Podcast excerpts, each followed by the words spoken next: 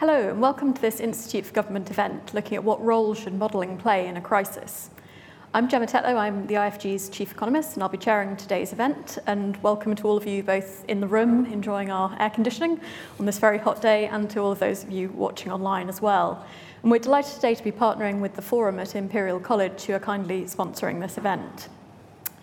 Modelling and forecasting played a prominent role in the way policies were designed and decisions were made during the COVID 19 pandemic.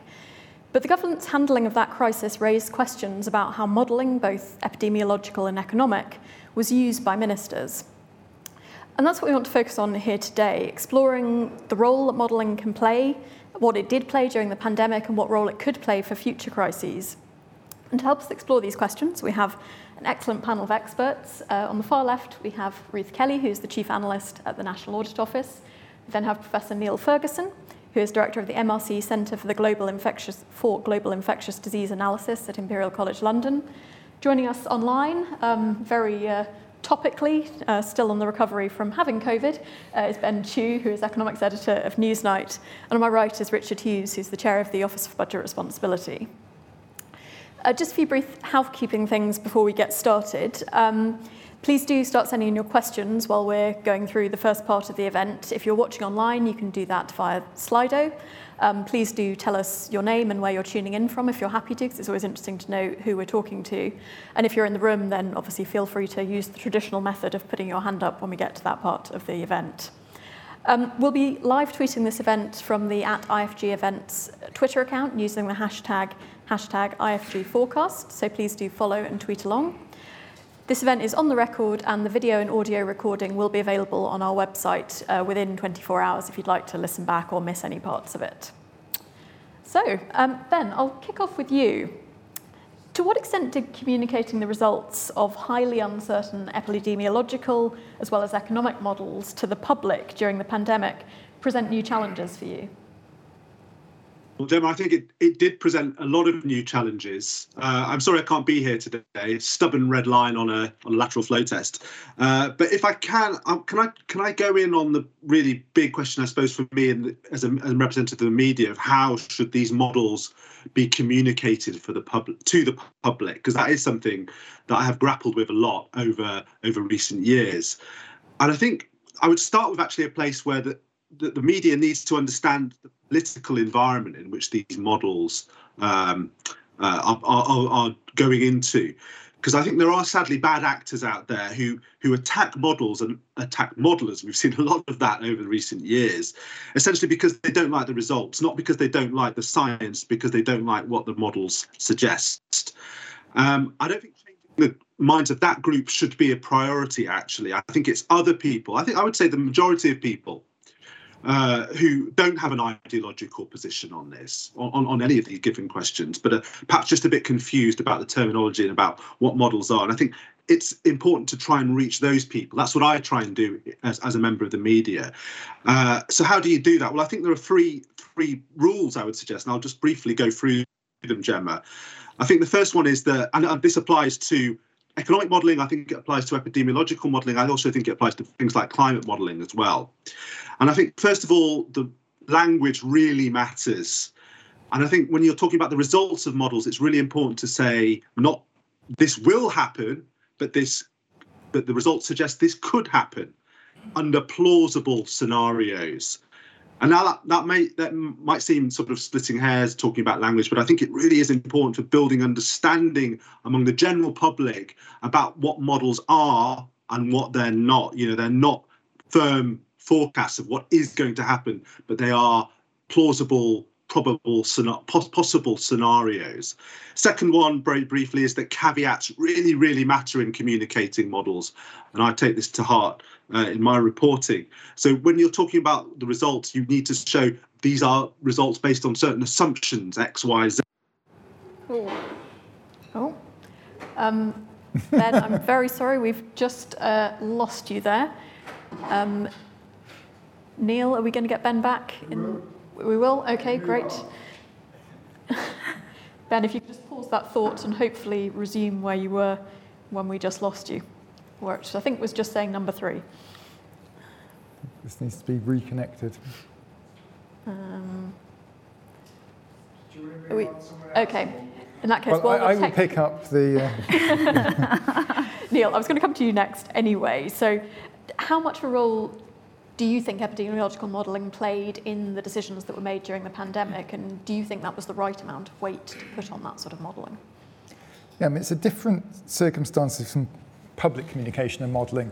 Um, that within the UK, I mean, there was a very well established system for scientific advice, which I'm sure you've discussed before, and SAGE and many subgroups, and, and then modelling, a whole dedicated group to modelling, producing synthesizing results from 10, 12 different modeling groups across the country, and that being shaped into these consensus statements, which then went forward to SAGE and ministers, together with then lots of individual bespoke work, sometimes of government departments, NHS, Cabinet Office. But I actually think we had quite an informed consumer base among the civil service and eventually among ministers. Um, I mean, from Matt Hancock to Boris Johnson, learned a lot of epidemiology and learned a lot about the how to interpret uh, modelling output. And, and Ben got it exactly right. The sort of modelling we were doing fell into two different broad camps. One is sort of looking backwards and understanding what happened, better understanding the science through the use of statistical and epidemic models. Um, that tends, tends to be important for looking for the future, but is less controversial doesn't tend to mo model you know, policy scenarios going forward. The latter, the second type of modeling was kind of prospective modeling, both the short-term projections which were used and which are never quite right, but looking a few weeks forward, what, what's going to happen with current trends. And then, of course, the most controversial, but probably the most useful in policy terms, is what I would call you know, counterfactual modeling of future scenarios. Controversial because you are looking at then different policy options and different potential evolutionary tra trajectories of the epidemic. And they can always be criticized, as Ben said. I mean, if you want to criticize them, you're never going to get them right because mm, we can't exactly predict what a policy will do, and we're not going to predict the complexity of human behavior three months hence in terms of exactly what the epidemic trajectory will be. But the reason they're most useful is epidemics just like economies and just like climates, are highly nonlinear complex systems. And so intuition often fails you about what is going to happen. Just the whole concept of exponential growth is something which some policymakers and civil servants struggle with. And so on top of that, with, with epidemics, you have things like immunity building up. When will the epidemic peak? And so, despite the fact they have many frailties, you're never going to get every assumption right. And it is very important to state what the assumptions are. Nevertheless, they're very powerful and have been very powerful tools throughout the pandemic, not just in the UK. I mean, I know colleagues across Europe, Netherlands, I was out in the Netherlands recently, colleagues in Denmark also policy was significantly influenced, but not dominated, by their own modelling of, of the COVID pandemic. What perhaps went wrong, at least in 2020 in the UK, is that I mean, we really didn't determine policy in some sense. Modelers and scientific advisors um, want to be tasked, you know, want to be asked, you know, this is our, the government giving us strategic objectives, and then we'll go away and say, well, well, these are the different approaches which might deliver those strategic objectives. What we failed to have really in the UK was a strategic objective for managing the epidemic in, in 2020. If we'd been told, given, I mean, the government's makeup, well, our number one objective is we want to have the least measures possible but still avoid overwhelming the NHS, then you can go away and model different scenarios and come back and say, these are the pluses, these are the minuses. In reality, it tended to be a lot more reactive. And unfortunately, that meant that in some cases, the lessons weren't learned. Um, I'm, three quarters of the deaths in the UK happened after 1st of September um, 2020. Um, so in some sense, the UK has been criticised, the government has been criticised, scientists have been criticised for the slow response to the first wave. But those same mistakes were made again in the second wave. Um, and I don't think that is part, is, I don't think that's anything to do with modelling. I think that's a lot more to do with the you know, political environment we exist, which was in place at the time. Great, thank you. Um, Richard, you were doing a different type of modelling during the pandemic, which was worrying about how the economy was going to evolve. How did you at the OBR have to adapt your normal modelling approach to the great uncertainty that was?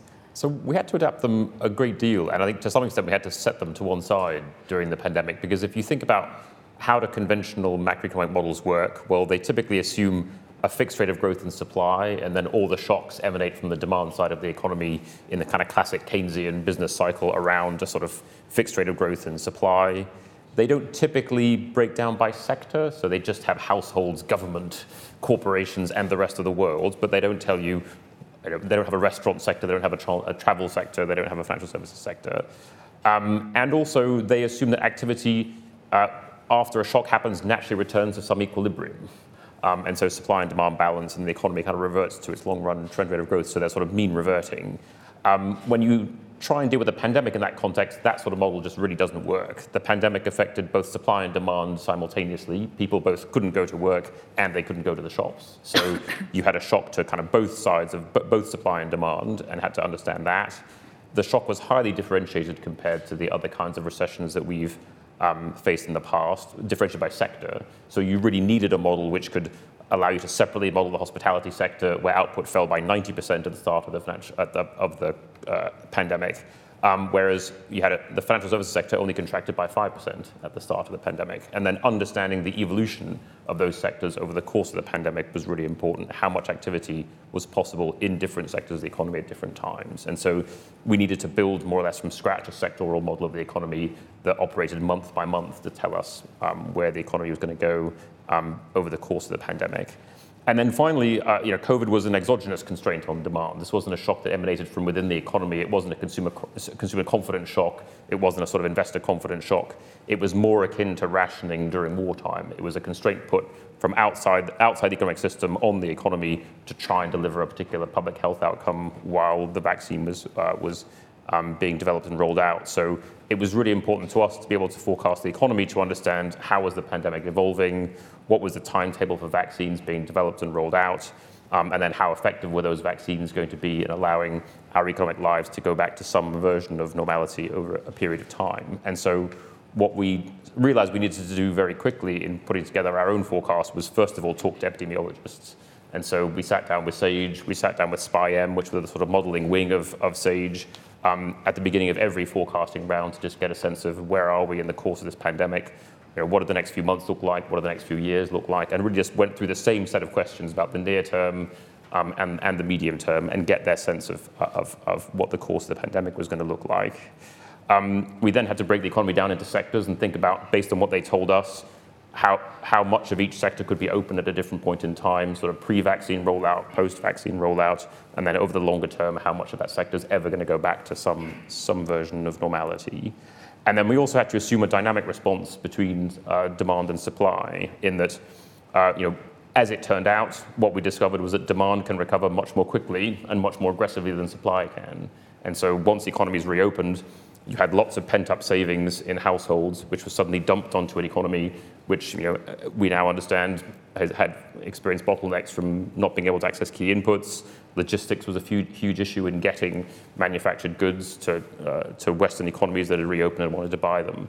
And so understanding you know, where demand and supply were relative to each other as economies reopened was also really important. And it's something which we're still grappling with and trying to understand now as we deal with the inflationary consequences that came out of first the pandemic and now out of the, what's happened in, in, in Europe. Right, thank you. Um, ben, are you back with us now? We can see you. I am. I hope so. I hope so at least. In that case, I will come back to you. So um, we had just, you'd been running through your list of five things and we, you talked about language mattering and caveats mattering, but I think that was... Don't worry, it was only it was only three things. So I'll just briefly finish off. So language really matters. Use the language of will. Uh, don't use the language of will, use could. Uh, caveats matter. Talk about the assumptions that are going into the model and really take time to explain to audiences what those assumptions are, because that's necessary, I think, to build the public understanding, as I said, of what a what a model is and uh, and uh, the underlying mechanisms that you're talking about, which is the really important thing to to, to get across to to audiences. And finally, um, I think accountability matters. So you should, I think media and actually modelers should revisit their previous models and evaluate where outcomes actually differed from what was expected in main scenarios and pinpoint which assumptions turned out to be wrong. Um, you know, whether that's the virulence of the virus or or or, or that public behaviour was different in e- economic terms.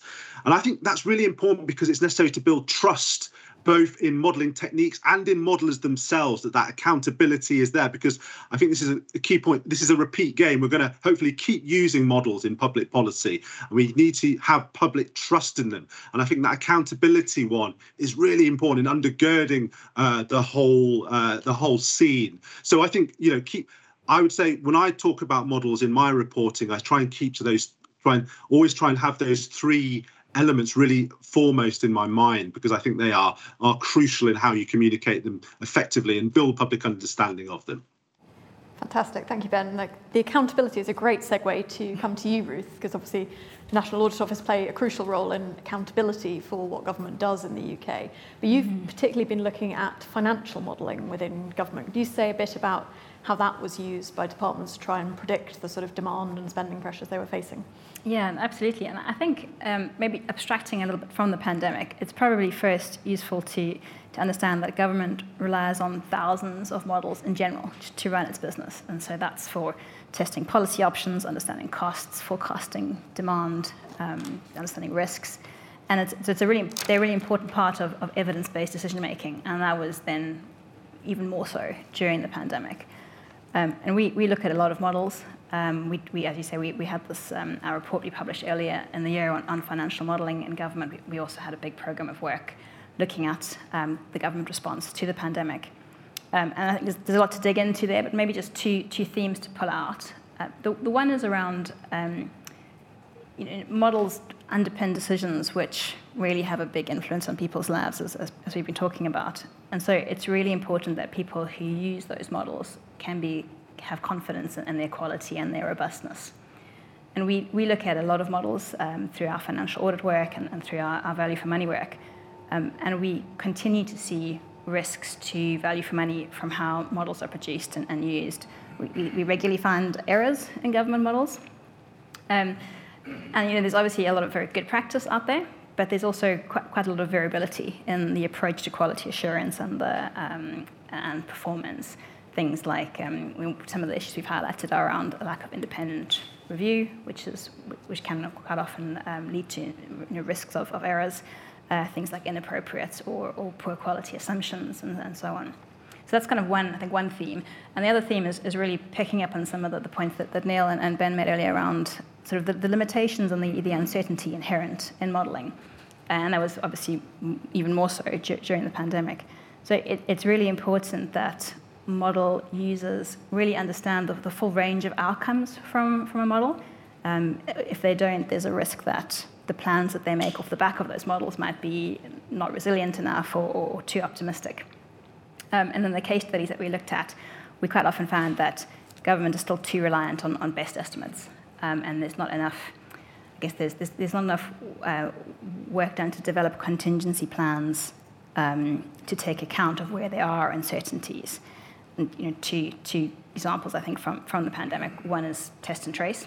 So right at the beginning, um, huge uncertainties in, design, in, in, demand and the sort of the, the um, progression of the virus and what they would mean for test and traces services. Um, and I think in August 2020, the, the utilization of, of test and trace, their, their contact traces, went down to about 1%. Um, but they couldn't flex staffing levels because there was too much um, there wasn't any flexibility in the contracts. Uh, and he's obviously, you know, flexibility is not free. There's a trade-off between cost and, and flexibility. But um, given how uncertain things were, uh, that was the sort of lesson that they learned. And then in the, the 2021 and 22 contracts, a lot more flexibility was built in, in terms of those contracts. Um, and maybe another kind of to end on a, on a positive note, um, we saw something quite, quite good from Department and Work and Pensions, uh, where they had developed a number of scenarios of how the pandemic would progress and what they would mean for workloads of people who were administering benefits. And they identified that you know, there was a sort of plausible range of, of, workloads where they might need to redeploy people from elsewhere in DWP. Uh, and so they trained those people up in advance so that they could, if necessary, deploy them quickly. So that's a really good example of, of dealing with uncertainty and making contingency plans off, off the back of that. Fantastic, thank you. Um, so to come to a few questions for all of you then, perhaps we can start with the question of capability within government for constructing these types of models and thinking about how to use them within policy making. What's, Richard, I'll start with you as you're on my right. Um, what's your take on whether government has the necessary capabilities within, perhaps we can start with, with within the civil service, the ones who are going to need to do the legwork. Is, is that a strength for government? I think we found that uh, modelling was not so much putting together the models is not the challenge. Um, the software exists. You can do these things in Excel. I'm not sure what scientists in Imperial were using, but probably something more sophisticated than Excel. But you can do these things in Excel, um, and you can put them together very quickly, which is what you obviously needed to do to deal with a pandemic that was moving as quickly as COVID was. I think the things which we we had to find elsewhere and eventually did, but you had to kind of look in the right places, were expertise in that, you know, we were very lucky in that we had SAGE and SPI-M-O as groups that were readily, already set up and people you could talk to who could give you some key judgments to feed into these models. Because big questions are just, when is this pandemic going to peak? How long is it going to take? Um, when, do you, when do you come out the other side? At what point might restrictions be lifted? And those aren't those aren't the outcomes of a model. Those are judgments you need from other people. And but the, uh, the other big scarcity was data, where um, it, it, took a while to search around to find the kind of real-time information that you needed to just understand where the economy was at the moment. So what was your baseline starting point? I remember in it was it was late March, possibly early April uh, of 2020, when the French Statistics Office (INSEE) came out with the first estimate of what GDP was after a lockdown had been introduced because nobody in the world had collected any GDP data yet. And so as soon as the French said, look, it's 25%, we've, we've lost 25% of output as a result of basically a nationwide lockdown of hospitality and um, various other sectors, suddenly that just became the benchmark for everybody else to use to say, okay, a lockdown loses you 25% of GDP. Up until then, people were saying, oh, it could be 5%, it could be 50%, who knows? And then finally, we had a data point to start from. And then after that, things like Google mobility data started to be shared quite widely. Um, uh, credit card data from how people were spending their money and how much of their money they were spending versus how much they were saving. Um, that all became really useful inputs into the, the, development of those models. But it wasn't so much the skills of the people that was that was lacking. That was definitely there. It was some some key judgments and some and some useful information to feed into them. And is that something you think government has now learned? Will we be in a different place for the next crisis? Oh, I hope so. I think certainly the, the kind of institutional model, the, the, institutional setups that were designed around the pandemic, I can imagine being quite useful to deal with other kinds of uh, other kinds of shocks or crises the government might face. Yeah. Right.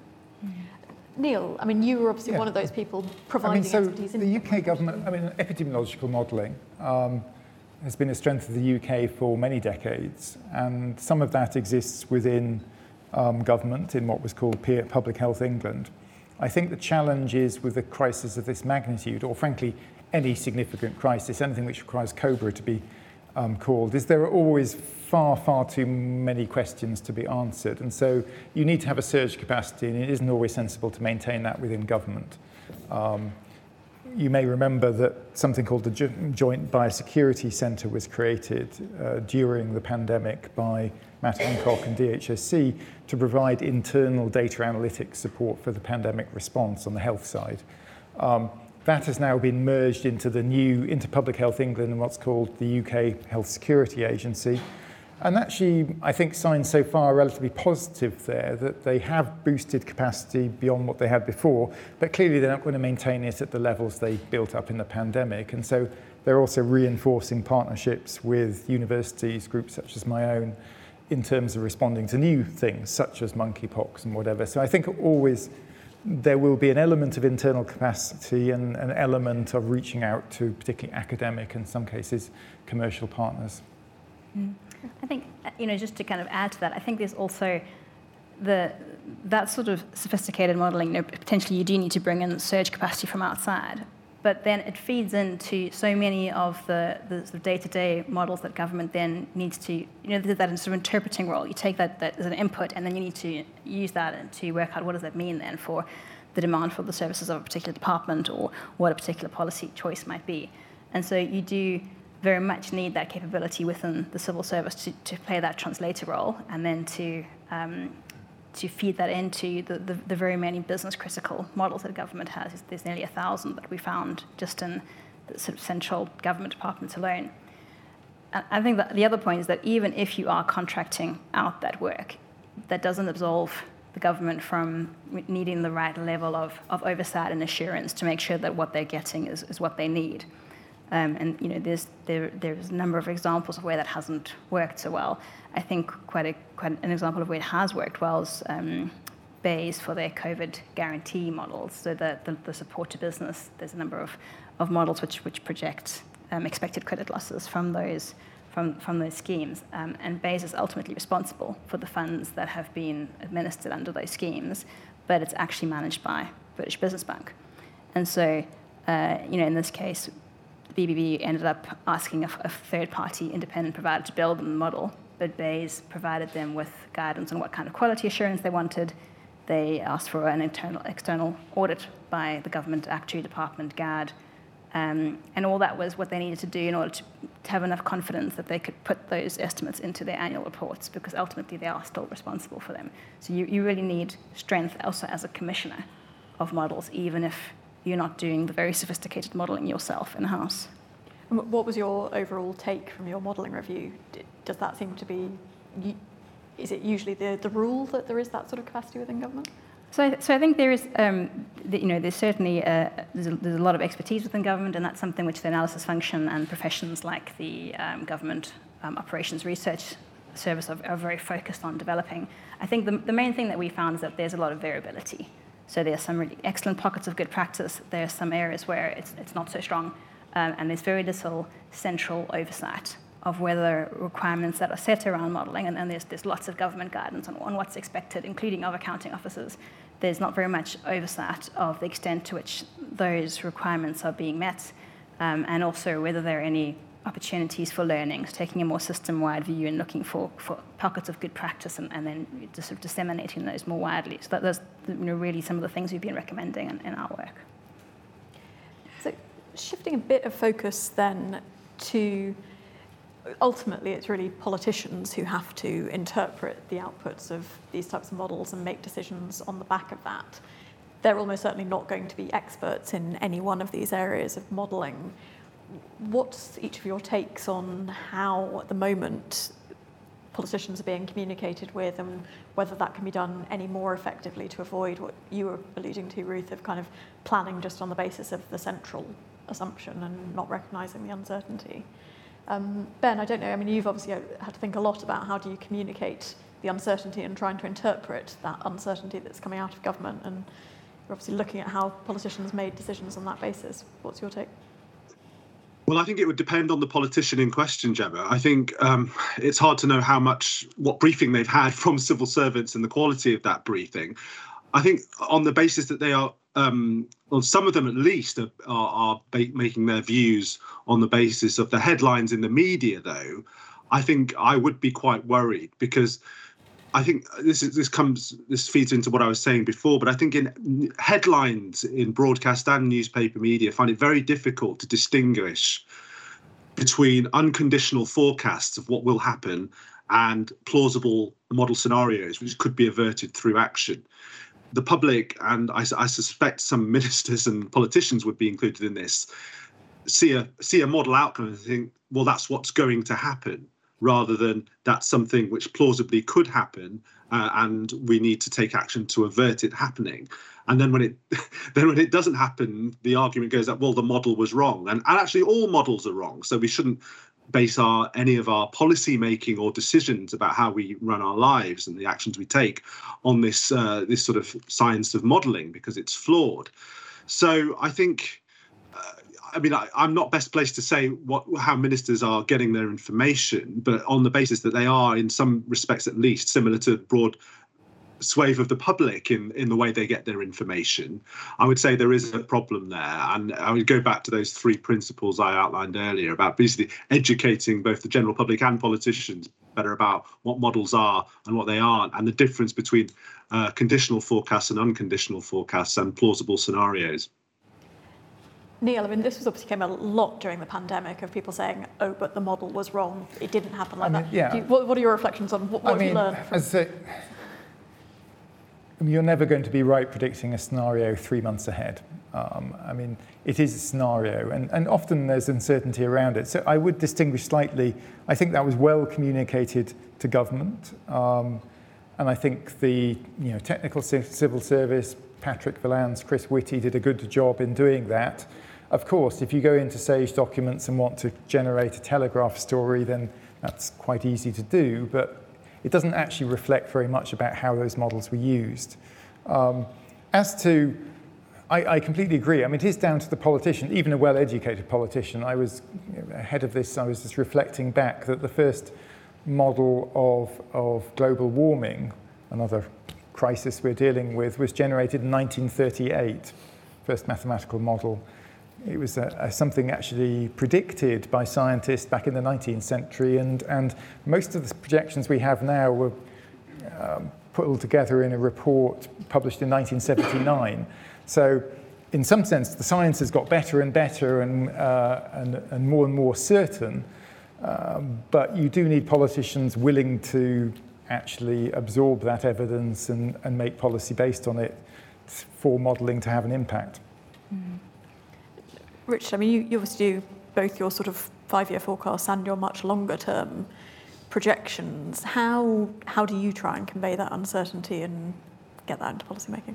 I think we do a few things. One is that, well, and in, in some ways, we kind of follow the model that Sage and SPI-M followed, which is, for one thing, you, you crowdsource um, uh, different model, different models rather than just relying on your own. Um, there are lots of different people who look at these issues from slightly different perspectives and come to slightly different answers. And you get a lot out of kind of putting those in a, in a big hopper and kind of averaging, averaging them to get, to get a sense of where the professional consensus is. And I think that also that helps when you're an individual modeler talking to a minister or, or, or, anybody else to say, look, this isn't just me telling you this, this is the assembled views of everybody who's looked at these kind of questions from lots of different perspectives. And so I think crowdsourcing is important. But I, I think also scenarios are really important um, and saying, look, if you don't buy this set of assumptions, give me your assumptions and I'll plug them in and show you that either the future looks very different or actually the future doesn't look very different. Um, uh, if you take a different assumption about the behavioral response, length of lockdowns, anything else. Um, and so, so in that sense, I think it's also important to uh, you know, not just have a not just have a single forecast, but have a range of scenarios. I, I think one of the real challenges um, on your question about working with ministers and decision makers is actually to get them to engage in the downside scenarios for these sorts of things. And I, I think it, it is a tribute to Neil and his colleagues that um, the downside scenarios that we were looking at didn't materialize, but there was a world where, when we were all waiting for the first set of results from vaccines, that, that, that they didn't work. Um, and then we were stuck in a scenario where we basically had to adapt our mode of economic life to something very different from what existed before the pandemic. And uh, we did get lucky. And there wasn't a lot of sign of, uh, you know, in, in any country of anybody actually preparing for that downside scenario where vaccines didn't come along. So I think to some extent, you know, lots of countries had economic strategies for the central scenario and for the sort of up, upside scenario where things, where vaccines were even more effective than we'd hoped, which the one we sort of turned out to be in. But nobody really had a plan for the for the downside scenario. Mm-hmm. If, if, I can come in on that one, I, I think it's it's, it's also about how, um, how those, those scenarios are then converted into contingency plans or kind of you know, the, the policy response. And that is something that we have found that you know, systematically there have been weaknesses uh, you know, in, in, a lot of our work. So when we think about major projects, we often find that um, there's sort of insufficient um, uh, acceptance of the levels of, of, risk and complexities, particularly in early estimates, and so there's not enough contingency allowed. Uh, when we looked um, a lot of our EU exit work, we found that qu- quite often, um, you know, the, civil service could have dealt with uncertainty better. For example, you know, c- developing scenarios, multiple scenarios about what, what, potential outcomes could be, and then developing contingency plans to address those, uh, not just the, the scenario that was the, the preferred one. Um, and I think that's that's also come out to some extent with, with COVID, where there wasn't necessarily a playbook to deal with many aspects of, of the, the COVID response, even though um, you know pre-pandemic planning had often identified those issues as, as something which might need a, a response that they weren't in place. So it's also translating that uncertainty then into, into some kind of action or response. And is your take on it that that's a problem at all layers within government? So it's not just that ministers aren't giving civil servants the steer to prepare that contingency, it's also that lower down through the civil service they're just not anticipating that, they're not pushing the need for that. I think there's, there's, a, there's an undue focus on best estimate. So most, a lot of information is presented as a best estimate. Uh, and if there is uncertainty analysis, it's often buried in an annex. Um, you know, so so the, the, starting point is actually making that information available as, as part of the core message. You know, there's a, nice example that um, when HMRC present their tax credits um, fraud and error estimate, they present that with a central estimate and then a 95 confidence, 95% confidence interval around that. But that's part of the headline. Like that's that's the that's the, the way in which you receive the information rather than than buried separately. Um, so, so I think in general there's a lot more that can be done. And one of the recommendations in our report is that while the Treasury as a, um, as a, as a big user of, of government, of, of outputs from, from models, um, could do more to, to really encourage that, that type of analysis. So generally the initial submissions to Treasury are um, in the form of a best estimate that departments make, and then often there'll be a challenge process after that, and, and you know on a case by case basis, people the Treasury will dig into those estimates. But what we've recommended is that as a matter of course, Treasury requires information to be presented uh, in the form of, of, a range of outcomes, with obviously the most material sources of uncertainty. So there's there's things which commissioners of information within the system can do to improve things. Great. I mean, one thing that was quite striking during the pandemic was the different degree of transparency around different types of models that were informing government policy. You had huge transparency in a way around the epidemiological models that were going to SAGE, and absolutely no transparency around the economic models that were informing uh, parts of what government were doing. Um, what do you each think about that? How valuable is transparency in helping people to understand and improve the quality of the modelling anyway? And what does stand in the way of providing transparency about all of these models, not just the epidemiological ones? Richard, perhaps I can start with you. Um, I, I, think it's hugely important to be transparent about uh, uh, what you th- a what you think is going on, b how you then set up the models to predict what you know about the present um, mean, could mean about the future, and then b the errors and and uh, different possible futures that you could end up in. I think from the OBR's point of view, we did that in as early as April 2020. So within a month of the, pan, of, of the pandemic sort of hitting, or well, lockdown starting, we tried to create a set of scenarios and publish them so that people could get a sense of what was going to happen. And I guess particularly in the context of a novel crisis like the pandemic, it just was it was it was important not just for government but just for people to understand um, what the economic consequences could be, and that means people to make their own decisions about their own economic lives, businesses to make their own decisions about how to run their businesses. And you saw the reaction that economically, you saw the reaction people had to just getting more information. Um, over time, they managed to adapt the way that they behaved. They found ways to, to get back to work. They found ways to shop online rather than shopping, um, you know, wait, you know, waiting for the shops to reopen. And so, providing information in the context of a crisis is really important because it allows people to adapt their behavior to the crisis and do some kind of planning ahead um, which uh, people couldn't do early on in the early on in the pandemic because people just didn't know what the future was going to look like. Do you have any sense? One of the other things that you do in your longer term modelling is things like climate change modelling. Do you have any sense that that sort of modelling affects behaviour over longer periods of time? Well, I mean, I think so. Although uh, with the caveat that Neil makes that it, it, it can take a very long time um, for the results of that kind of work to filter into people's understanding, and it, and it probably is. It, can be weeks, it can be months, it can be decades. Um, and and to, to, some extent, people wait for sort of confirm, confirmatory events. And I know we're not supposed to uh, associate higher temperatures today with what's coming out of the modeling from climate change. But to some extent, people wait for a handful of reads which actually confirm what the model has been telling them before they start to believe um, the models. So uh, I, I think it can, take, it can take a bit of time to get, to get some kind of reaction. Mm. Ben, as a journalist, how, how much do you think transparency, because I mean, in a sense, there is a potential danger to government of being very transparent about things because people might find things that government didn't want to be open about. Overall it does really help with the quality? Well, yes. Yeah, I would uh, always urge government ministers to urge, and civil servants actually, to urge on the side of transparency uh, for that reason of public trust, which I mentioned in my initial remarks. Uh, it's interesting. I think transparency is so important for public trust, but also but transparency not about just what is being modelled, but what isn't being modelled as well. Uh, there's a, a, speech which I think has just come out from Clare Lombardelli, I think is the chief economist at the Treasury, about the Treasury's use of economic modelling in the in the pandemic. And I think it's really interesting because this didn't, I wasn't quite clear at the time, but she's saying that they didn't model the economic impact of lockdowns because they couldn't come up with a reasonable counterfactual about what would happen if you didn't lock down. They didn't feel they had that counterfactual that they could produce those kind of quantified numerical pounds and pence estimates of the impacts of lockdown, which is perfectly fine but it would have been useful to know that at the time when there was a lot of talk about the Treasury suppressing impact assessments or suspicion of this happening because it showed such dire impacts. So transparency not only about what the assumptions are going that are, are going into your models, but what you've chosen not to model is really, really important in these um, circumstances where people's livelihoods uh, are, are at stake, uh, is the point I would make. Yeah, I mean, it's a very interesting um, speech that you refer to there, Ben, giving a bit of insight into what the Treasury were and weren't doing during the pandemic.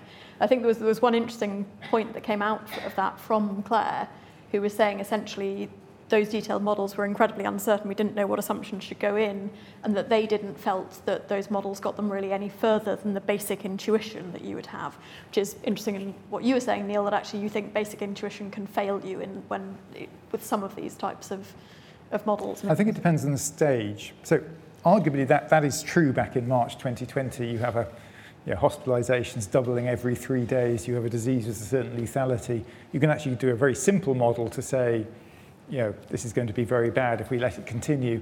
Where it becomes much more complicated is you have immunity in the population, the virus evolving, you're rolling out vaccination.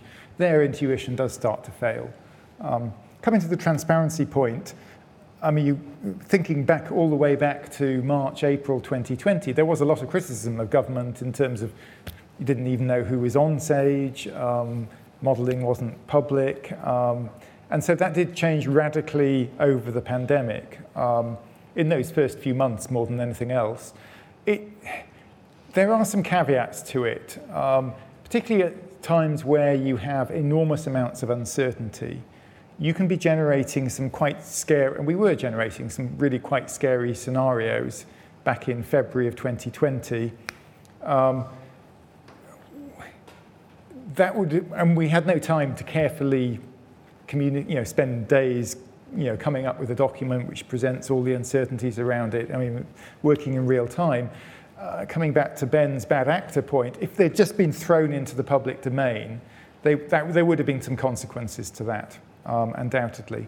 Um, what Sage moved to was this basically putting a somewhere between a two and a six week delay on release of documents, just to allow that internal private discussion time with, without having this parallel discussion in real time in the media about which, which isn't always constructive. Mm. I think what, what we found, that I mean, as an auditor, I'd, I'd obviously say transparency is hugely important. It's a really important tool for, for scrutiny and assurance. But I think also we found that, that during the pandemic, it can also act as a, as a really vital control for accountability, where some of your other controls um, perhaps aren't in place. So, you know, perhaps you don't have the time for competitive tendering, but transparency on decision making acts then as a, as a really useful control, and it's and the points around public trust that, that, that Ben's made as well. Uh, and it's really clear, I think, from, from government guidance that transparency is expected. In fact, it's in the, it's in the guidance to accounting officers uh, managing public money that transparency should be the norm when it comes to models. But actually, that's, you know, that's just not the case. It's very hard for the public and, and, and Parliament to find out information um, about models. So the, um, the COVID modeling was actually quite unique in that respect. We looked at uh, a sample of about um, 75 models in our work, and we found no information at all in the public domain on, on 45 of those. And then the rest, there'd be sort of a spectrum from just bare details to the full model itself published. Um, and, and, we also, when we looked at the, the registers of business critical models that government departments had, only four departments had updated theirs since 2017. So, so not very much out there. Um, and when we recognize there's a cost to transparency, it's expensive putting things out. You've got to you've got to do the legwork, as Neil said, to sort of explain the caveats and you know the, the limitations. Um, and so there will be a diff, there will be a range of um, variable public interest in publishing things. And so we've, we've called for, for the analysis function and for Treasury to really make it very clear um, what are the principles under which you'd expect departments to be making things transparent and available, uh, and, and how much, how far do you need to go. Actually, I'll just follow up with you because we've had one question come in that sort of follows up on that point. Um, just asking who's responsible for doing that sort of communication for the, the informed, interested member of the public to understand what the models are doing? Who, who should be responsible for the, for the publication? Yeah, yeah. Well, I think it's, it's individual departments, which is which is why it, it often ends up falling by the wayside. Um, it'll depend on, on you know, the, the, discretion of individual ministers. Um, but really, it should be, it's, it's, a standard, it's a standard expectation that it should be the norm, um, unless there's compelling reasons for it not to be. And, and that's why having a, a clearer set of principles under which it's acceptable not to be transparent for whatever reason um, would, be, would be really helpful. And then again, as we talked about at the beginning, that, that oversight then of um, of the extent to which those requirements are being met and adhered to. Uh, and we think there's a role there for, for the functions, particularly the finance function and the analysis function, to, um, to build that into the assessment frameworks that they have around their functional standards um, to actually help departments understand how well they're doing against the, the requirements of the standards. Fantastic. Um, I should just say, Will Moy from Full Fact did ask about um, what stands in the way of making government models public. So uh, I think I have covered his question, but it, was a very. It is costly also. So it's, you got there's an expense to this. So you, there is a trade-off here. Um, but but it's I think it's it's it brings enough benefit that it's worth it in most cases. Great. Um, so, um, question from Tom King, tuning in from Newcastle upon Tyne. Uh, to what extent can the uncertainty in models help understand exactly what data collection is needed to improve understanding and include supporting dynamic evaluation? Richard, I'll come to you first because you touched on this already. Uh, I, I think that they can, and if you if you think about the way that traditionally in, in economics you present uncertainty is that you rely on fan charts which are based on past forecast errors and that approach to uncertainty was basically completely useless during the pandemic because the future was going to look nothing like the past, at least for a period. And it was very much going to depend on a set of variables which weren't dictating uh, the course of GDP um, consumption or anything else. And so you had to rely on specifying, un- specifying uncertainty based on the values of particular parameters. And uh, the key one was how effective was this vaccine going to be in allowing our, in allowing our economic lives to go back to normal.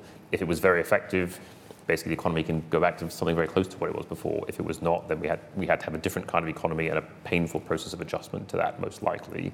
Once we had a read on the value of the effectiveness of vaccines, suddenly we knew which one of those worlds we were more likely to be in, and you could put more weight on one of these scenarios versus versus the other. So, um, so really important. Mm-hmm. Ruth, from your work, I mean, is that a dynamic process that happens within government to try and improve models? Well, well, well, it certainly should be. So, you know, we, we recognise that um, certainly at, at, the start of the pandemic, there, there, were trade-offs between value for money and, and the sort of the speed and the scale of, of response that was needed. And so we've, we've tried in our, in our audit work to really look at how well those trade-offs were understood and managed rather than, than trying to look with kind of perfect hindsight. Um, but I think where it's apparent that there is uncertainty, um, and it's, it's not clear what, what, the, what the best approach is. It's having that, that iterative, that feedback loop um, to monitor and to understand um, you know, what new information might then help you to calibrate that, your, your approach and your views. Uh, for example, I know ONS put in place their new business their a survey looking at the impacts of COVID on business directly as a result of, of you know, a clear data gap in some of the models. So you really need, even if there's insufficient information at the beginning to make a really good decision, and you still have to act. There's no excuse then for not, uh, as, as things progress, trying to fill those gaps and, and you know, improve the modelling and the assumptions. Um, yes, it's been critical throughout the pandemic. Um, I mean, right at the start, um, assessing the severity, what, what's the you know, infection fatality ratio of this virus, that came to uh, be important again with the Omicron wave, where all the different models were saying we're going to have an enormous wave of Omicron infection, but we don't. We had some anecdotal reports from South Africa, maybe milder. And that then you jump into doing what I spent all of most of December doing, detailed data to actually get estimates of severity. Um, other examples, I mean, early in the pandemic, we were, didn't really know how many people were being infected. Most people weren't being tested, but even when we started handing out tests, probably only a subset of infected people got uh, um, tested, and that poses real problems to tracking immunity in the population, really knowing how, how large the epidemic is. And so things like the um, ONS infection survey were created to address that specific gap in, and, and inform, to some extent, inform modelling, but really inform decision making. Ben, do you have anything to add on that one? Um, no, not really. I mean, I just want to briefly come back to this cost benefit point about transparency. I mean, in terms of we've seen how important public reaction is in influencing outcomes. So if you get a, a situation where you can get good information to public and to um, to the public uh, through timely release of data, uh, it's definitely worth it, I think, because that influences how people act. So, uh, yes, there may be a cost in producing this information, but if you think about the whole ecosystem, if you like, and the whole scheme of things, I think the the, the benefits are very much uh, on the uh, on the on the on the openness and transparency side of things. And a shout out for things like the Science Media Centre, which I think during the pandemic did a good job in conveying both science and modelling. Ollie. Hi, uh, Ollie from uh, Institute of Government. I've got a question, I think, probably mainly for Ruth, but the others might know something about it as well.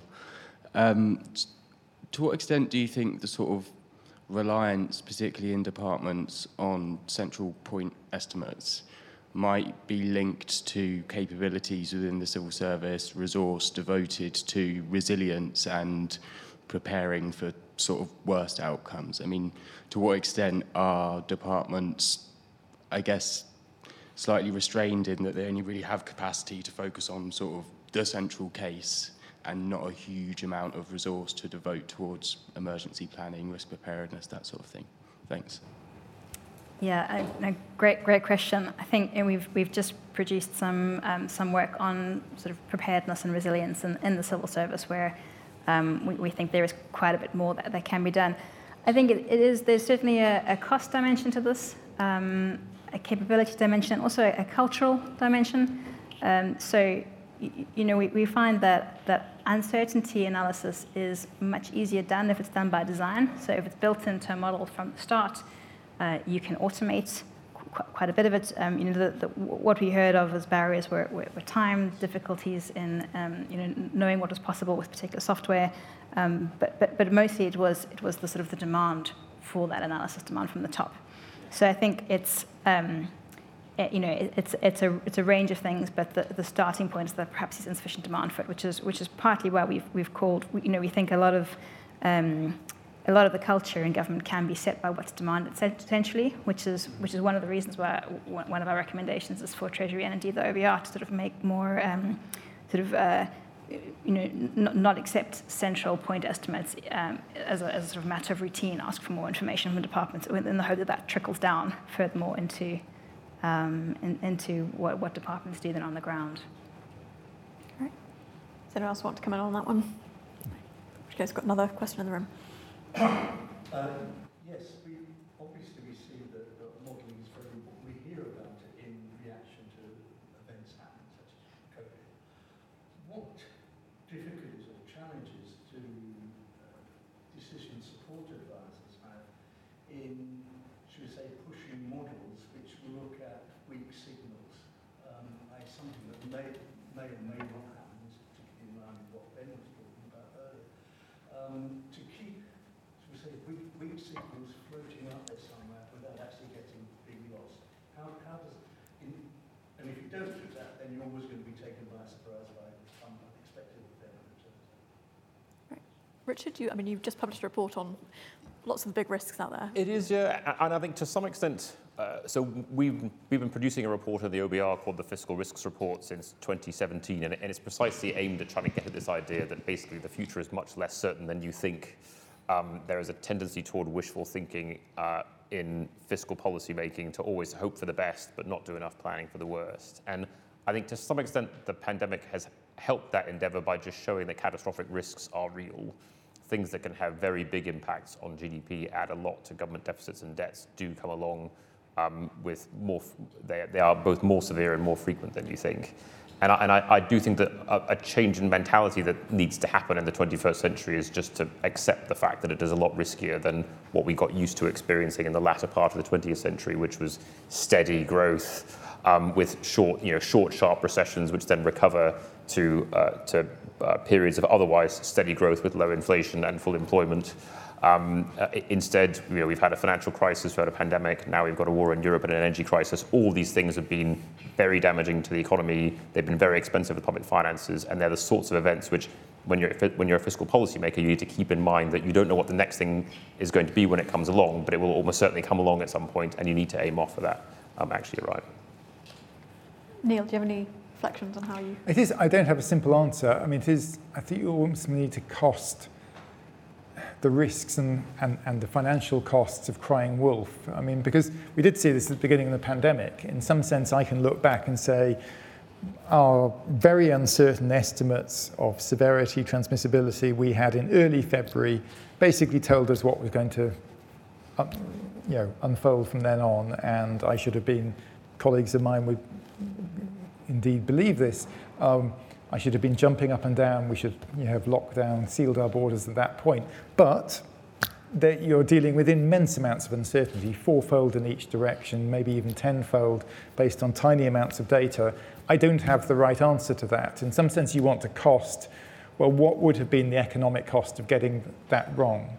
I mean, the political cost would have been huge, but even just from an economic perspective, calling that sort of decision wrong has a cost, but it also has potential benefits. And in theory, there could be some research around that. The practical practicalities of it, though, and the politics of it are completely different. I mean, I doubt ministers would have moved at that point, um, given that level of uncertainty. Ben, do you have any thoughts? I guess as a journalist, you have a choice about what to cover, and how do you think about these? Yeah, yeah. I mean, I think it's sort of the, the tail risks, if you like. I think I always like to think when I'm talking about economic data, we don't always have it for a very long period. So we're talking about maybe 100 years for GDP data, sort of, and that's sort of backward created. And labour market data, we don't always have it. So I think as a journalist, I always like to say, well, we haven't seen anything on this scale on the data that we have. And sometimes that data only goes back a short period, sometimes it goes back further. I think specifying the period over which you have data and which you can make a claim about something's likelihood is quite important, actually, and probably not done often enough.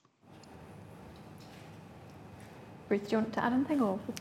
Um, no, I think I think it's been largely covered. I mean, I just I guess maybe just to say that um, it's, it's that point around contingency planning and the importance of, of, of proper risk management. Um, and that, you know, while government can't prepare for every eventuality, um, it's about having a good awareness of, of what are the scenarios that are plausible um, and have a high enough potential impact that it's, that it's worth preparing for.